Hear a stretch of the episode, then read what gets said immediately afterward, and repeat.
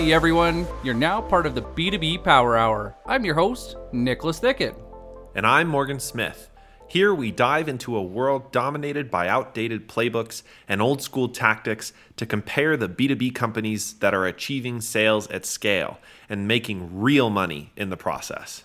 Join us for weekly interviews and live shows with industry experts and senior leaders diving into the go to market strategies that built their success.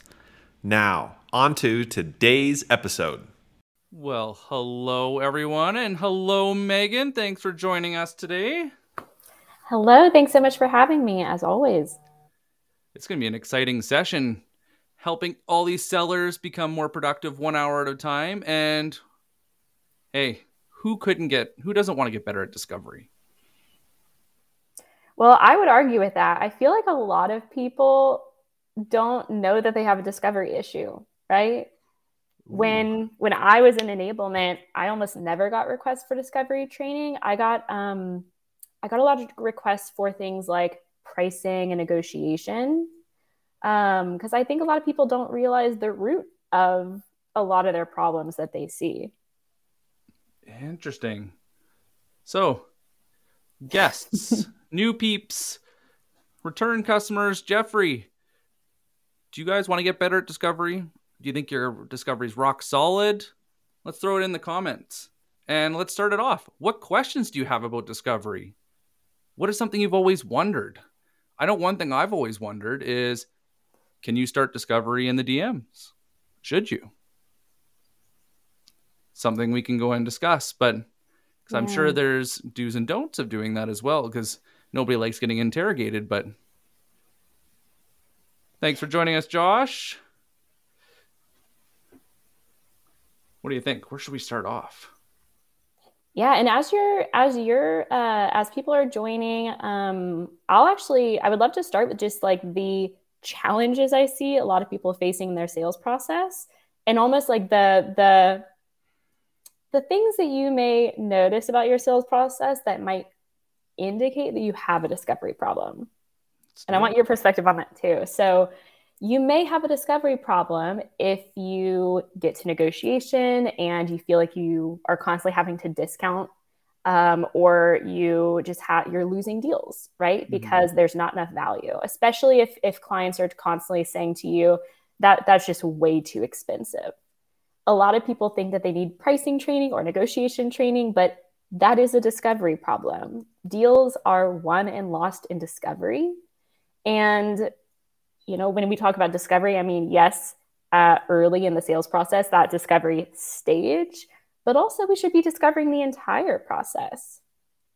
Um, I also see a lot of clients that come to me and they're like, So I'm getting ghosted a lot. I just, mm. I have a lot of clients that they seem really interested, they're excited, they want to move forward, and then they just don't talk to me for months. And in a in a an okay world, they're like, they come back, you know, five months later, three months later, and they're like, yeah, we want to move forward now. And client and people consider that a, you know, they're like, yeah, that's awesome. Like, I'm not getting ghosted. They're coming back three months later. And I'm like, what if you could eliminate that three months though?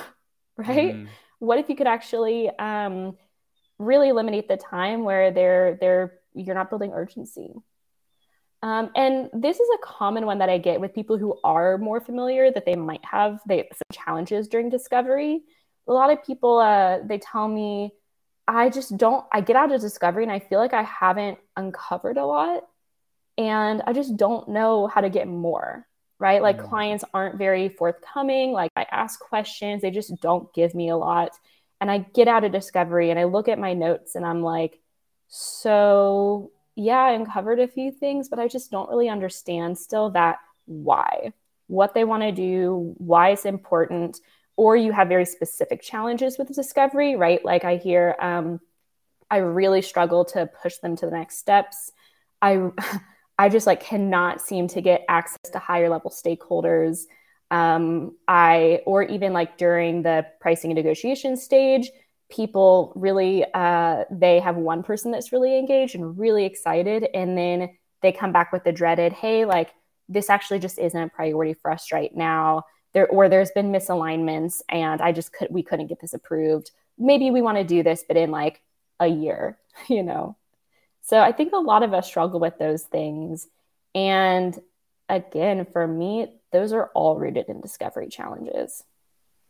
Well, when I first started, I think the two most common things, and of course, what did they hire us when we did this was closing training, negotiation training was their fix. But the two most yeah. common things were we were getting ghosted after doing our proposal. And then the other one was that the way you had just said, we would we'd sell the champion. Champion was on board. They go to go and present it to the committee, mm-hmm. and it would just die. And we never got mm-hmm. feedback. Mm-hmm. They never told us anything. They just said the same thing. It's not a priority right now.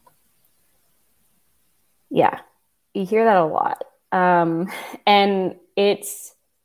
I, I think the the funny thing is that that's why a lot of people. I, I love someone in the comments mentioned. Um, I just don't really know what to ask. You know, it comes with experience, and and that's the hard part right is I, I, think a lot of people know they they see the symptoms of bad discovery or not enough discovery or just like ch- discovery challenges and they don't know how to improve. Mm-hmm. so i'm excited to dive in. I feel like we, on our, our last podcast episode we talked a lot about like the discovery challenges but I, am excited to get a little bit more tactical on um, ways to improve. And and I will say it's not always easy, you know, like better selling um, does require a lot of effort. And there's a huge difference between ease and easy. I think a lot of people in sales just do the easy, which is doing what everyone else is doing, doing what's comfortable for you. Um, they're they're really looking for those like quick hacks, quick fixes, and if something doesn't work immediately, they just give up on it.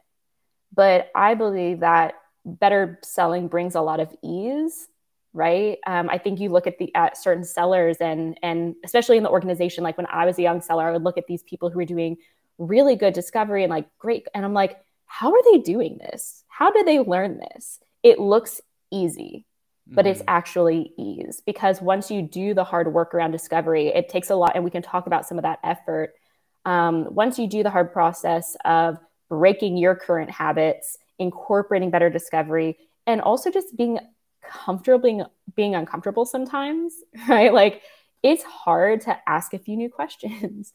It's hard getting those talk tracks down. So we can also talk about some ways of of streamlining that process. But um, you know, better selling brings a lot of ease, but it sure as hell is not easy. No, and like we're gonna get into like the limits of discovery 1.0 but like it's like a golf swing.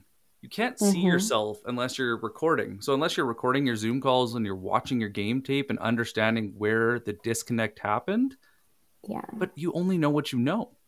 So if you yeah. can't see that like i know that's one thing you say all the time. I'm like yeah if you wouldn't know what to look for then you're not going to see it.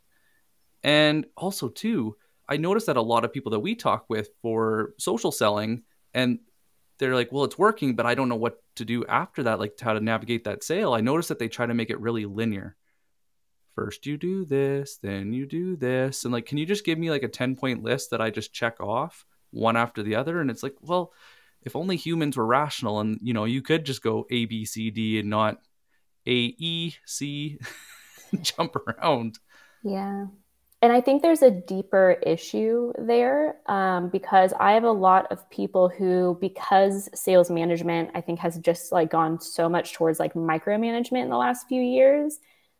Um, sales used to be a really autonomous role. Used to figure things out and have a lot of control over how you did things. And especially with things like Gong, which I was so excited for when it first came out um, I actually see a lot of people just micromanaging, right? I got the question from marketing Can you just tell me when people are not following the talk tracks? And I'm like, no, because the talk tracks are garbage and this is not how we're using this system. like, I want people to customize the talk tracks for different prospects. I want people to really own their talk tracks and and and really like bring their personal style to their sell. Um, there are some really great functions of these of these uh, systems we're using, but one thing I see is a lot of people are just looking for the how to, right? Tell me mm-hmm. the like questions to ask, etc. But one thing I feel like we're really missing is understanding the why behind those things. Mm-hmm. And this is where I see a lot of people are just handed talk tracks and question, not even questions, usually just talk tracks from yeah. marketing. And we wonder why people are just being like pitch slapped, you know, like going through a pitch and they're like, why isn't it working? This is what marketing told me to do. And I really want to challenge people to understand, like, first, what we're trying to uncover through discovery, you know? Mm-hmm. And and even like one one thing I find uh, really helpful is um, for me, I keep it really simple. Like the th- the three main things we're trying to uncover in the sales process through discovery. You might know where I'm going with this. Mm-hmm. Is why change? What is behind you know their decision? What are the pain points the the gain points the aspirational things they want to achieve? Why you? I think this is where we most often go. We don't even try to understand the why change. Maybe we ask like one question and we're just like okay like here's how we do that right? We get happy ears. Um, and also why now? I think a lot of this is where the ghosting happens where we don't have enough value or we don't have enough urgency so even if you just take one thing from this meeting, from this session, like why change, why you, why now? Those are the three things we're trying to uncover through discovery. And if you can just ask more questions to uncover those three things, then, and I think that the challenge with like super tactical things, we're going to get tactical, but like only understanding the tactics is that it doesn't allow you flexibility, right? Uh, we've all had those calls likely where they're like, hey, so we only have 30 minutes. And your brain is like, oh my goodness, how do I fit these like 25 slides into 30 minutes? And great selling understands the the the why. So we're able to achieve more even within really adaptable climates. And this is also hugely critical. I think a lot of us went through COVID and you saw the difference between sellers who understood the why and sellers who were just who just like understood the talk tracks, the tactics, and they're like, oh, I need to wait for marketing to give me the new talk tracks. And that takes a lot of time, right? so, but the better sellers, they really understood how to change their process for these situations. So there's um, there's a huge importance that I don't think we're seeing in sales today, which is understanding what we're trying to achieve before we understand how we're going to achieve that. I think one of the hardest parts is overcoming or like overcoming that fear of activity. And we get so caught up and I need to look busy and I need to show activity and I just need to have meetings. And it's one of the biggest things that I changed was I needed to have five meaningful conversations a day.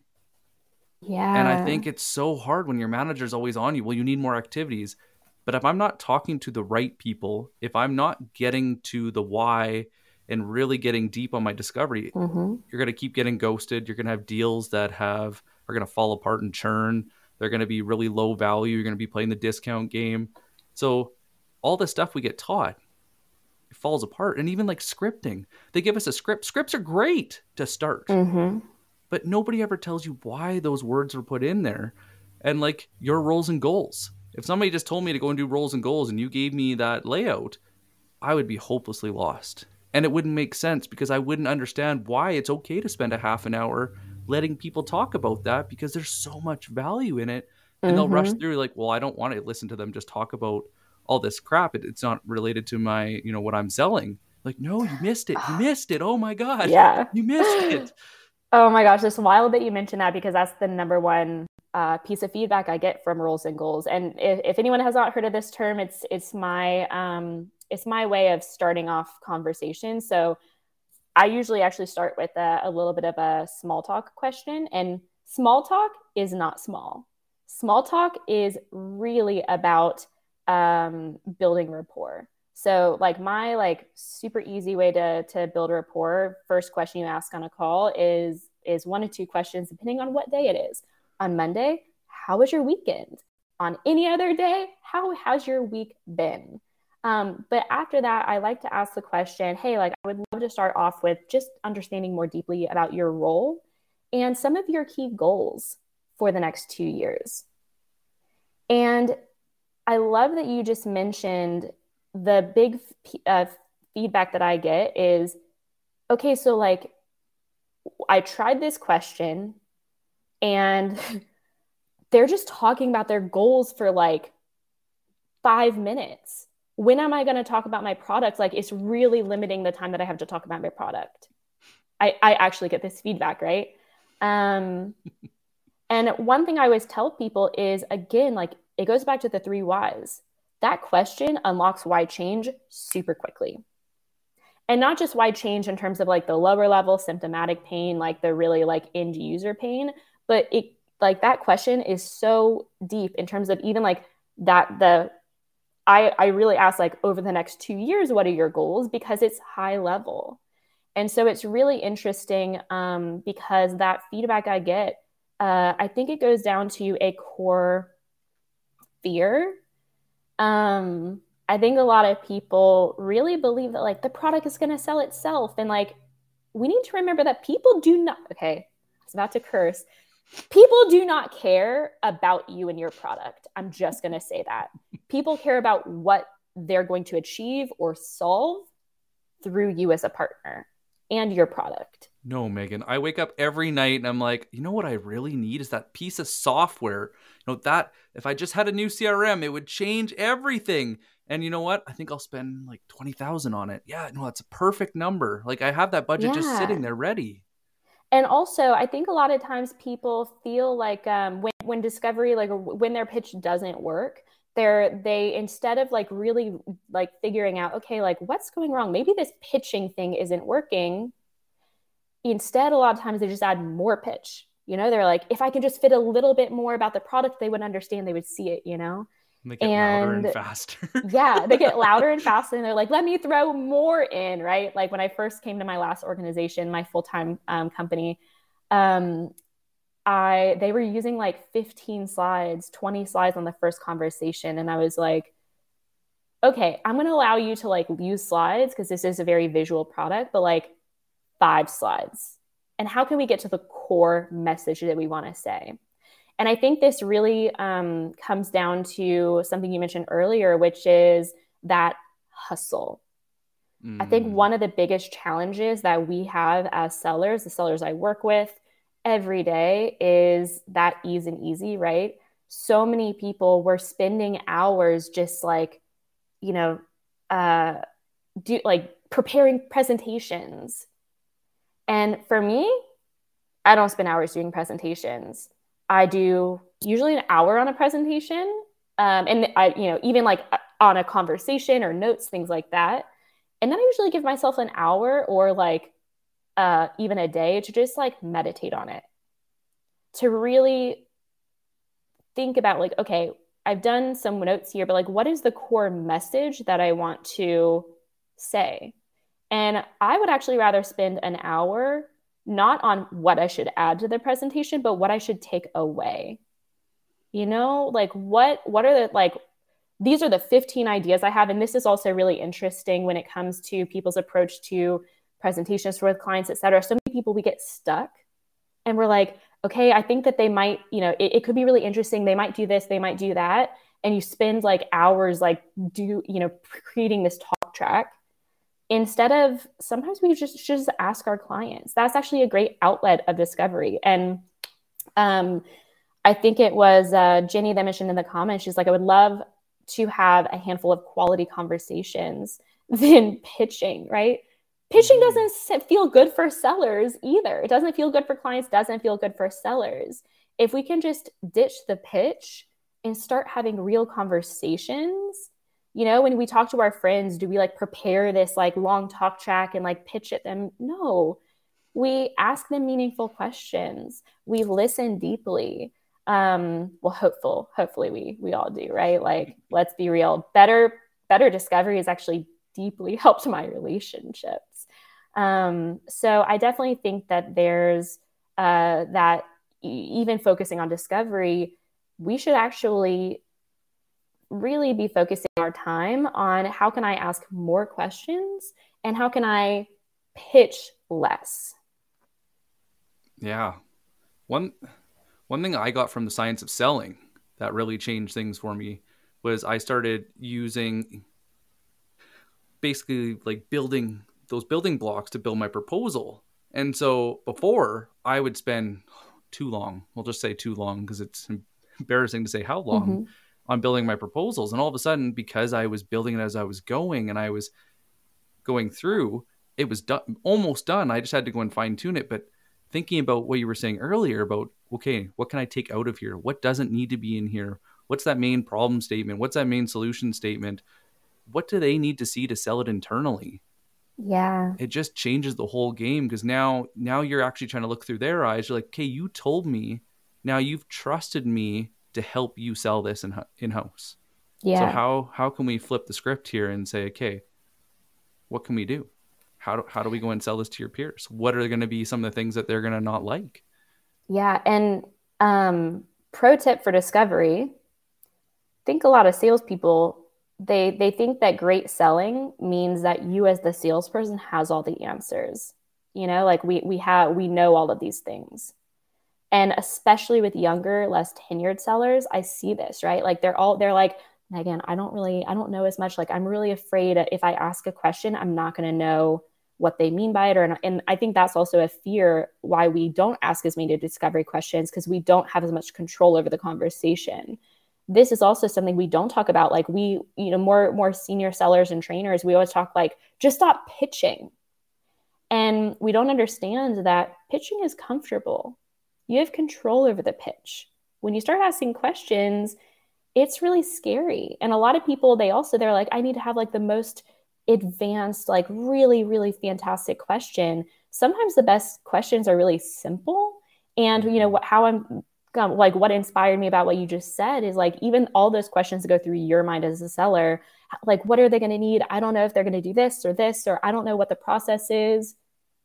Just ask so even for me how i do my proposals this is what i call continuous discovery because it continues through the discovery process again discovery is not just a stage in the process it is a skill and when we think about like proposals, a lot of times we're like, hey, here's the pricing. Let me know what you think. Email me later. Let me, and I have a ton of discovery in my proposal. So, what I actually do is I have two slides. I'm like, hey, before we go into the pricing, I want to summarize what we've heard so far and make sure that I got it right. And also, I want to make sure we have a few new people on the call today. I want to make sure that we get your perspective on these challenges. So usually, uh, and I actually do this after every, I do it after discovery before I do the solutions or, you know, what would normally be a demo. Uh, I don't sell technology anymore. Uh, I'm a sales trainer, but um, I actually say, hey, here's what I've heard. And I actually have two columns in my pain slide. I'm like, this is what we're solving. I have one column for here are the um, the current state challenges you've talked about. And I'm not gonna lie, most of the time I have like three bullet, three main bullet points, and I'm like, what? And and I'm, uh, uh you know, I feel a little bit anxiety. I'm like, I should have done a better job discovering, you know. Um, mm. That is okay because then I ask, hey, I'm gonna take it out of presentation mode. What would you, what would you add here? And then and and usually I get a lot from the client like, yeah, I've been thinking about it as well. One thing I think we didn't talk about is this the next column I have right next to that is the deeper and long term impact. Mm. So, you know, we not only need to achieve, um, understand pain, gain, but also impact. And so, even you see these templates, and I'm happy to send out this template. Um, I, I actually have another slide after that, which I go into what we're trying to achieve. And templates like this, I do believe that, like tactics, if we understand what we're trying to achieve, right? Pain, gain, and impact is really helpful for recognizing that we as sellers are not going to be perfect. I also get out of a 1 hour call and I, you know, I I usually let them talk a lot. If I'm doing my job, that I'm asking open-ended questions or we can talk about some of those, but they're talking a lot and sometimes I get out of the call and I'm like, "Ooh, I didn't uncover everything I wanted to on that call." So the next call, I'm going to go deeper, right? That's the difference between discovery as a call or a part of the sales process and discovery as a skill. really asking them those questions of what would you add here? What did, you know, and, and even like when we have new stakeholders on the call, I ask to say, hey, here's what we've uncovered so far from your perspective and your role. I'm sure you have a few, you have a different view on these challenges. What would you add here? And it's so helpful. Like we don't have to be perfect. Just asking our clients those those questions and like the questions that you asked in your mind of like, what do they need to solve this and to sell this internally? Just ask them, right? I love uh, one thing that I think that we're missing a lot of is expectations in selling. And I don't know about you, but I've heard a lot of calls where people try to do better discovery. They ask more questions, and it very quickly turns into a um, a checklist, right? And this is where I think a lot of people struggle with better discovery or more discovery because they don't set the expectation. They don't give the client the why behind it, you know? Mm. So they just show up and the client's like expecting a demo and or expecting a presentation, you know? We're not only competing against our competitors, like our direct competitors, we're also competing against every bad seller that has ever sold to our clients and the expectations that they have of selling based on those situations, you know? Yeah. And have you ever gotten the the the feedback like, "Hey, I'm sorry. I thought I was here to like learn about your company. Can we just like get to that?" Oh yeah, all the all the time, but I think it's it's what people default to because it's what's comfortable mm-hmm. for them too. Just tell me what yeah. I need to know that I couldn't find on your website just so I can take it back and make a decision without you here pressuring me. And like you said, because you didn't set the expectation, I think it's fear based. Yeah. How do you set good expectations for better selling, better discovery? so what I I took it from public speaking and I I really practiced my open. Yeah. And the one thing I noticed that made the biggest difference was tonality. And really making it open, I, w- I would tell people, and I would joke because it's part of my personality. I was like, my fear is that discovery turns into an interrogation. Mm-hmm. I want to let you know that I really want this to be a conversation where I want you to ask all the questions that you have. I'm definitely going to ask you questions, and you know, you do that upfront contract, and at mm-hmm. the end, you know, it's on. You know, I'm not going to ask if you want to buy. We're just going to go and set the next steps if it makes sense. And I feel like trainers use the upfront contract so often that we feel like it's like totally understood and and commonly used. It is not. So like how what do you what is the upfront contract? It's basically if you were if you walked into a store and they had signage on the front and it said nobody's going to greet you, look at you please, we'll be standing at the front desk if you need us. You walking in with an upfront contract knowing what to expect. And so all it is is people get this uncomfortable spot. The most deals die because of miss it's miss that miscommunication of expectations. But when you're telling mm-hmm. them right off the bat, this is the purpose of the call today. This is your role. This is my role. And if we if that's okay, this is what we'll do today and this is kind of what we're looking to get out of it. Do you agree? Is that fair? Yeah. And um I usually start so my getting a little bit more tactical, right, on kind of the discovery process. I usually start with that uh, the rapport building question. And it's wild too how many people are just like, they come into the call and their expectation is that they're going to be sold to. Mm-hmm. Their expectation is that you're going to be like, hello, thank you for joining the call today. This is my agenda. I would like to do this. I would like to pitch at you and I would like to do this. And they're like, yep, yep, yep, I, I know this drill. And even for you to ask a question like, how was your weekend? People are like, you actually, I, I love listening to people ask this question on calls because people immediately like stop multitasking. They're like, oh man, it was so good. I like went to this like sports game, whatever. And and like this was like real, I, I say sports game, like don't know anything about sports, right? But it's it's fun because you can just like ask questions and have a conversation. Then I like asking them about the roles and goals, right? Hey, love to start the conversation with just a clear understanding of your role and some of your key goals.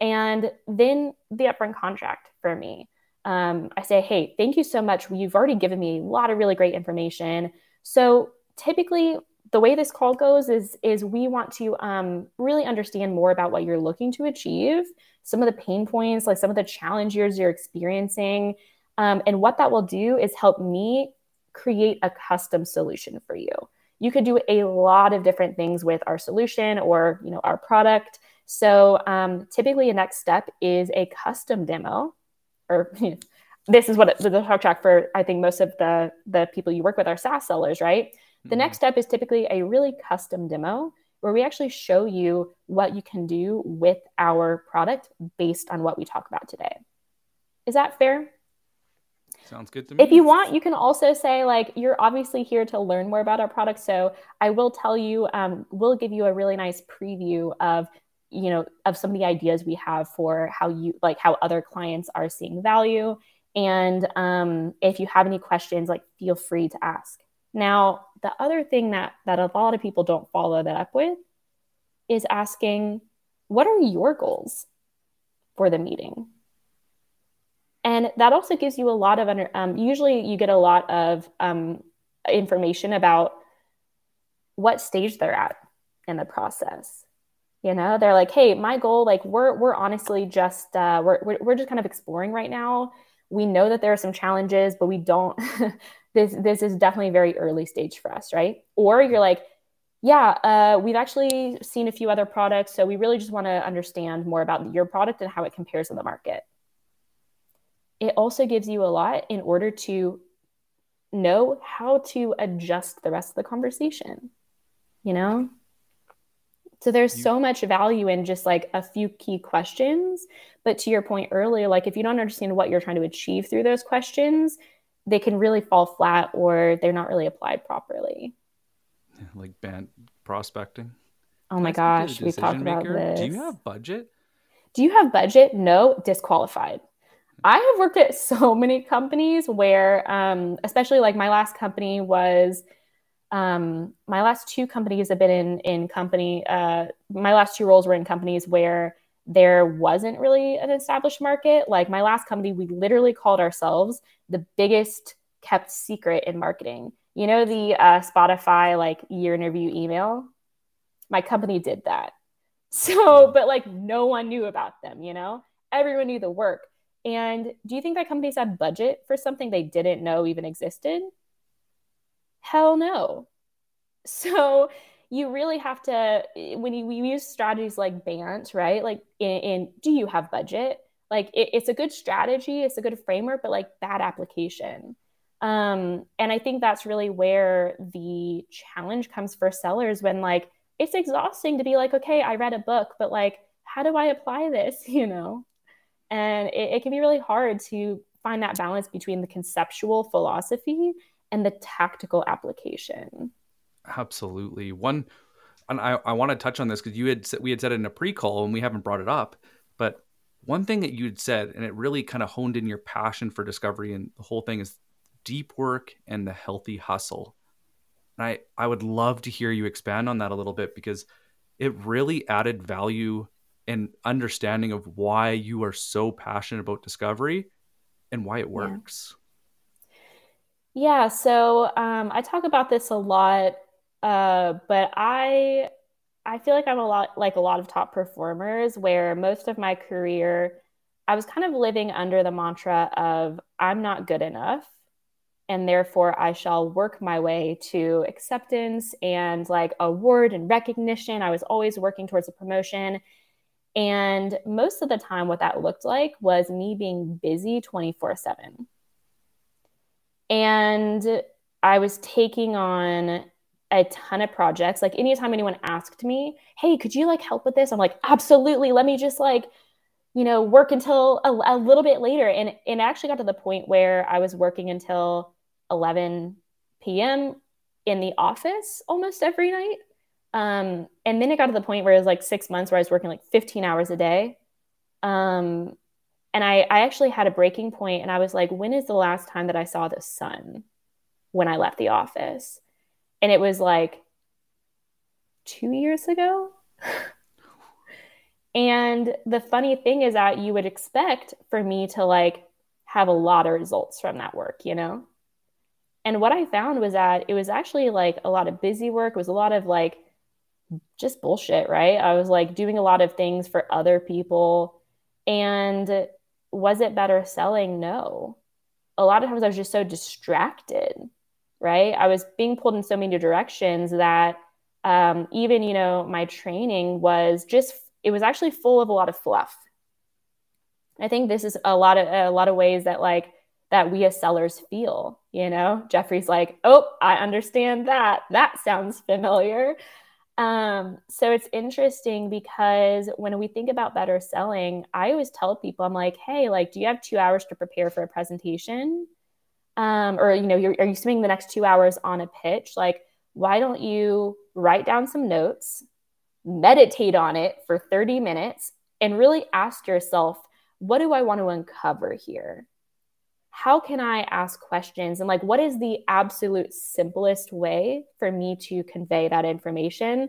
And what like what do i need to change you know? And i don't think that we're creating that space. So i feel like a lot of people are spinning. And is actually i'll tell you a story of a mentee that i had. Um, he is my typical client who my typical like one-on-one and group coaching clients they're top performers they're the people who are hitting like 225% of quota, uh, if not more. They're bringing on dream clients, but they're deeply afflicted by hustle typically. So he was like, Meghann, I'm really struggling to even know uh, how to make time for better selling. Like, I don't, I'm really struggling to find the time to, you know, do the the group coaching or to do, for example, like I'm really struggling to figure out how I can build the time to even like work on my on my different types of calls or like, you know, really prepare better questions and like change my templates, you know, that does take time and effort. So for me, um, I actually had him do a time audit and he realized like he actually created a separate calendar on his cal- you can create you know a private calendar. And he he was like Meghann this is really enlightening. My last entry 3 a.m staying up to do a presentation instead being consumed by anxiety and stress and finishing nothing. And I feel like a lot of us feel that that impact of hustle. It's like spinning your wheels, you know, you're working so much and then you look at your result and you're doing you're creating a lot, you're doing a lot, but are you actually achieving a lot? And sometimes yes, but even for top performers who are hitting 225%, like one of my clients who recently worked with me, he like he was hitting 225% of his quota. But he he was like, Meghann, I don't want to work this hard. Like I want to actually spend time with my family. I I how can I like better selling? It takes a little bit of initial investment, but it also brings a lot of ease to your life. So um, when we think about that, I think that like health, healthy hustle for me can be very different than what we are used to with the hustle, which is, you know, these mantras are, you know, more is better, always on, right? Like Slack, all, like have you answered an email in five minutes? Um, so a lot of us are really calling in healthy hustle. Um, I have a few ideas on what it looks like for me, but I'm curious, like, what does healthy hustle look like for you? What comes to mind? I have a couple friends, thanks to LinkedIn now from Europe and they've been telling me about their work life and their schedule and it's amazing how they live and work four six eight hour days no more and it's illegal like it's actually like very not more than just frowned upon to go and you know answer emails in the morning or texts or like social media or and i think the healthy hustle is that balance between where do you want to go mm-hmm. and how do you do it without giving your life away? Because yeah. It's not a story that I tell very often. I had told you, but a few years ago, I I almost died. I wore my burnout as a badge of honor and earned myself an all-inclusive 30-day hospital stay in which the, the, first three days i didn't know if i was going to live or die because of i was having advanced uh, organ failure mm-hmm. uh, my go-to snack was pre-workout because energy drinks were not strong enough.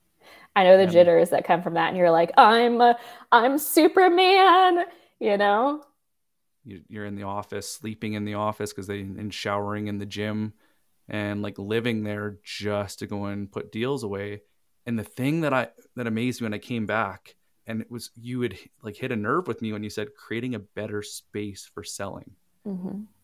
And I noticed that this like healthy hustle is giving yourself time to learn, being okay with failure, having very honest conversations with yourself, being like setting really great expectations, having a life outside of work. The biggest thing, and please, if anybody is, feels this, when every conversation is just work, because you literally have nothing else to talk about. And that, Ooh, that somebody that hurts. somebody had mentioned to me before I started brewing beer. They're like, have you ever noticed that you're not proud of anything or doing anything outside of work? And I, this is somebody I love and I means a lot to me. And it hit like a ton of bricks. And I've remembered that moment ever since. And now, like, I really hesitate to bring up work and it's really uncomfortable for me in friend settings because I don't want to make my life revolve around work anymore. And it's interesting because I to- that totally resonates for me, right? Like when I really started embracing healthy hustle, I had friends that were like, "I'm so glad I get to know you now." And I'm like, "What do you mean?" And they're like, "You were always just working." Or even just like stressed. And you also don't realize that, you know, it really actually takes away your ability to even be present and this is not just with your your uh, you know your relationships and the people around you it's also with clients. And i think that is a huge difference with discovery right? Um, because so many times we're in these discovery calls and we're not actually listening. We're thinking about the next thing. We're thinking about the next question we want to ask. We're thinking about the oh my gosh i need to get to the pitch already. Like I need to get through my talk tracks, and we're not truly listening. And no wonder people feel disillusioned with sellers and with sales as a whole, right? Like clients hate salespeople. Um, not you as a salesperson, but like every bad salesperson they've ever worked with, you know? No matter we we we no wonder why we get a, a bad reputation, and no matter why a lot of people are disillusioned with their sales careers, right? Because they're just getting pressure from uh, managers, from even like clients sometimes like, hey, can you just like get through this, you know? And for me, healthy hustle starts with having really clear goals, priorities, and values, right? I actually find that a lot of people are actually I have hustle as a part of their identity. Like I sure was. I wore it as a badge of honor as well. And now I actually value mastery versus hustle. And I really, there's a few books that have just been super meaningful for me. Um, one that I read recently is Essentialism and must read because it actually focuses on um, the fact that even like priority, it used to be, it, it's, it's actually, um, uh, the word was evolved to mean your primary focus. Not like top five priorities. That's actually like very contradictory. It's the priority, right? And so I think this is where even when in discovery, like I I think a lot of people, if we can shift to having mastery instead of hustle, then I feel like a lot of people um, can can really understand how like what we want to achieve through discovery and like Michael just posted, should discovery be over two conversations to be more effective? No, it should be in all conversations. Discovery is again not just one call, it should be in every single conversation you, with you have, right? Having curiosity as a real core value. And for me, I also have compassion as a value. And I think this is what we're a lot of times missing is um, really understanding that like sales is so compassionate. It, it can be. Not it is not always right? But even like for me i really want to um, think about how we can bring more compassion to our discovery right? By like understanding the goals the pains like really asking them tell me a little bit more. And I also will tell you though, there's some real conflicts that come with that because I don't know about you, but like I have a lot of people that I work with and they're like trying to grapple with the contrast between their values and the and the way they want to sell and the way their manager wants them to sell. Can I can I add something in right here? Yes. I Marcus Chan gave me an I love him. exercise a little while back. He's and he said, "What are your numbers, Nick?" And I said, and it was a while back, and I was like, "These are my numbers." And he's like, "Who created those numbers?" Yeah. And I sat there for a moment. I'm like, "My my manager. Who else would create them?" And it hit me. And he's like, "Does that give you enough time to do good work?" Mm-hmm. It's like, holy shit, no, not no. I'm rushing through all my meetings because I have to hit like so many meetings in a day to go and hit my target. He's like, why do you need so many meetings? Because those numbers are based on close rates that are shitty because of bad selling. They weren't based on any close rates. oh, they're just pulled out of a hat. ass. So when I, I nobody took my quota or like where I wanted to be. Nobody and you know, dumb me and didn't actually go through and do this, but I challenge everyone here today. Mhm. Take where you want to be. Don't take quota, take where you want to be. Divide it by your current closing rate and reverse engineer your activities so that it's real. And then challenge yourself to clean up your closing rate by doing better prospecting, better demand gen. And what I found is instead of having to do 10 meetings a day based on my old activity metrics, I could do one to three, depending on what market I was targeting. One to And three. yeah, and dude, the same goes for the way you're spending your time. Someone recently told me they're like they're you know they're like oh yeah I think we talked about this like oh yeah like I spent four hour the, about four hours in the Oh, gym the today and I'm like Wow. that sounds like you're not very effective in the gym.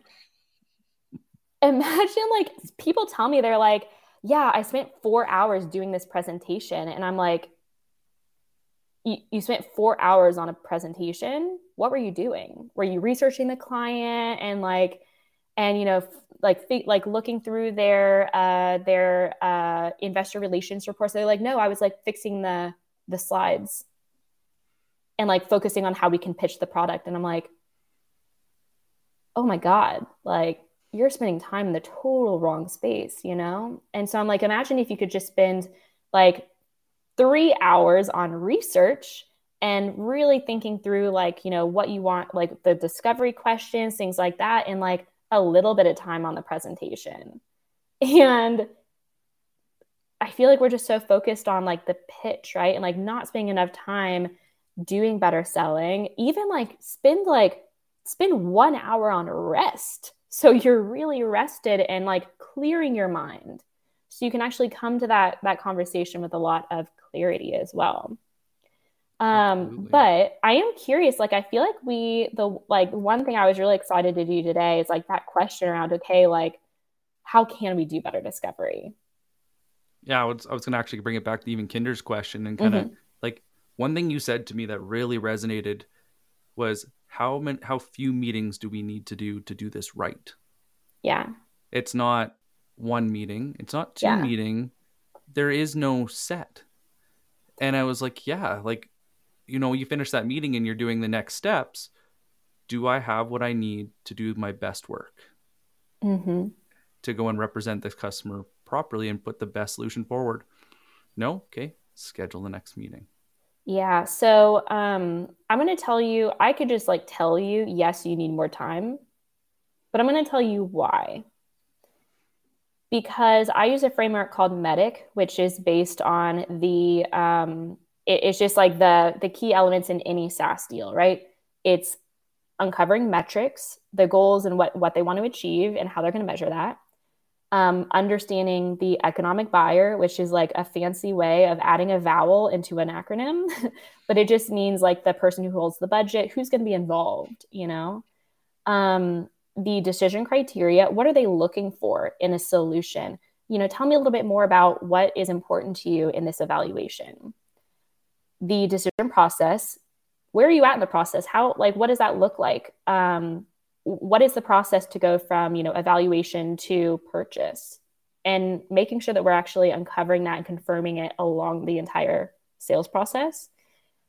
Uh, identifying pain and the impact of that pain. And like, this is probably the most important aspect in the sales process. So, like, again, not a one time conversation. Um, making sure that we're uncovering the right champion and what is important to them and why they're like why this project is a personal win for them and uncovering the competition and uncovering where you stand against the competition once you uncover like once you realize how much like those those are the core elements and so once you understand how much is involved in the why change why you why now you realize like I, I literally have clients that tell me like oh that's what we need to uncover. I need some more time. And i'm like yeah. Right? So like i could tell you yes you need to do more discovery. But it's funny because a lot of times people tell me like i had one bdr who i love and he was like Meghann I don't think that I need more time. Like, I don't even know what questions I would ask. And I'm like, I have some ideas. And when we went into, you know, all that, like, these are the core elements of any deal. If you have time, like, make sure you ask more of these, right? And mm-hmm. um, even like a quick, uh, a quick tip, I think that a lot of salespeople are missing is at the end of the conversation, they're like, uh, they don't give themselves enough time because they're just pitching at, at people and so usually the end of the conversation is like, oh, we actually have like one minute or my favorite, we're actually up on time. Do you have any more, you know, t- a little bit more time so we can like set the next steps? And they're like, no, bye, I have any, another meeting. No wonder we get ghosted, right? So even um, leaving like five minutes at at least for the end of the conversation to say, hey, I would love to, you know, follow up on on what we mentioned earlier, which is usually by the end of the conversation, we'll know if it if it makes sense for us to move forward. And, you know, through the conversation, I, have actually, I, I, see we have a lot to discuss, right? Like, sounds like you've been interested in this. Sounds like they we have some real pain that we need to solve. And I'm really excited to tell you some more about how we can solve that for you. Um, these are also a few questions that have come up that I definitely want to answer on a more technical conversation. So, the one thing I haven't really talked to you about is timing, right? Can you tell me a bit about your timeline, you know, where you're at in the process? Um, don't ask you all these questions at once, but you know, some follow up questions and tell me a little bit more about what's behind that timeline. Okay, so based on that timeline, it sounds like we need to to get the next step, uh, step on the uh, the next call scheduled pretty soon, right? And and also one thing that I find is that on that more technical conversation, it's usually really valuable if we can bring in this person because usually they're going to want to see the technology anyway Sometimes that happens a lot later in the process. So, would it make sense for, based on the things that we just talked about that we want to cover on the next call, for us to bring them in? Who else should we bring into that call? You see how much we can uncover if we make more space for it and if we understand what we're trying to uncover. And if you're a seller and you're like, I don't have time for that, I only have like do 15 minute discovery calls hopefully you have that aha moment of, holy crap, I need more time to do discovery, right? But also under, understanding like most people, most clients resist that if you're uh, because we're not setting good expectations before the call. So I even let people know I'm like, I actually have a, a template for a pre meeting email where it's like, hey, here's what we typically cover in the first call. We want a, a really good understanding of, you know, what you're trying to achieve, what you're trying to solve, um, and we're happy to tell you a little bit more about our product, of course. Um, but in order to streamline that conversation, here's a few questions in advance. And you can ask some questions around like, hey, tell me a little bit about why, you know, what resonated or what you're looking to achieve. What are your, some of your goals? Um, you can ask some qualifying questions as well in that email. And even through that exercise of setting expectations for the call that it's going to be more focused on uncovering value then you have more time and you also like have have built an expectation that like you can you can actually have more time for the call you know? So expectations not only help you have a great call everyone's happy right but they also help you build a business case for more time for discovery. Love it. Yeah, running with Bant just sells yourself short. And MEDDIC or even going in, and you don't necessarily have to use MEDDIC, but it's a great framework. But the thing is, you have to go into enough depth that mm-hmm. your proposal talks to them, not you. Yeah, and there's two things I want to leave people with. Like the the funny thing about um, discovery and pitch and the relationship is a lot of people feel like they need to fit everything into one call. Mm. The funny thing about the sales process is that, and sales in general, is it's okay to leave clients wanting to hear more. It's kind of the entire point, right? Mm-hmm. It's okay if they're like, hey, we have 50 more questions. You're like, yeah, totally. And and it also gives you the opportunity to be like, hey, you know, when you set an expectation and more of that upfront contract, right? We're going to learn a little bit more. And then the next step, you're also helping them understand and like setting expectations. We as human beings want to know what's coming next. It actually also helps you makes more space for discovery because if your client goes down a rabbit hole with a super technical question, you're like, hey, that's a really important question. You know, considering that next we usually have more technical conversation, um, I would love to to have our our resources like you know save that question for the next call. Would that be okay? And they're like yeah yeah for sure. I really want to dive into that. I want to have you know get a good answer. You're also building a business case for the next call right? When at the end of the call you're like hey it looks like we have a lot to cover. You know these are some of the questions. Um, this is what you shared. Like it's okay to push off and to pivot and to say hey like the purpose of this call is more learning more about you know what you're trying to uncover so we can tailor that next conversation is it okay if we move that question to that conversation? I noticed that Julian asked a really good question at the start. I'm going to pull it up for us. Yeah. Because this is something we don't normally talk about. What can you do prior to that first call to really grow that champion and build the relationship? You know, with everything being social now, a lot of that rapport is getting built outside the meeting. So, how do we start that process? This is fantastic. This is literally one of my mentees. Uh, shout out to Julian. Um, so I I think the easiest question we can ask, I always have a champion question in that pre-meeting email. Um, and yeah, I'm going to answer this actually pretty easily. I think that the best thing we can do to build really strong relationships with our champion is to set expectations, to tell them the why behind things, and to really tell them why, like, why we're asking the questions, right? Um, because I think a lot of times we don't realize that like our champions are really busy. So for you to be like, um, hey, this is exactly what we're going to cover. These are some expectations. And also to be to give them a little bit of an out, right? Like, hey, the first meeting is really focused on understanding it if it even makes sense for us to move forward. That's really helpful. And that creates a lot of trust with your champion. I think a lot of times, like, yes, we want to build rapport and yes, we want to. Um, I think a lot of people just think of rapport as fluffy and like it is. I think that, um, oh, it, it, you know, yes, we want to build trust with them, but the best thing you can do to set up a conversation is to show that you value their time and that they're going to get something out of that conversation.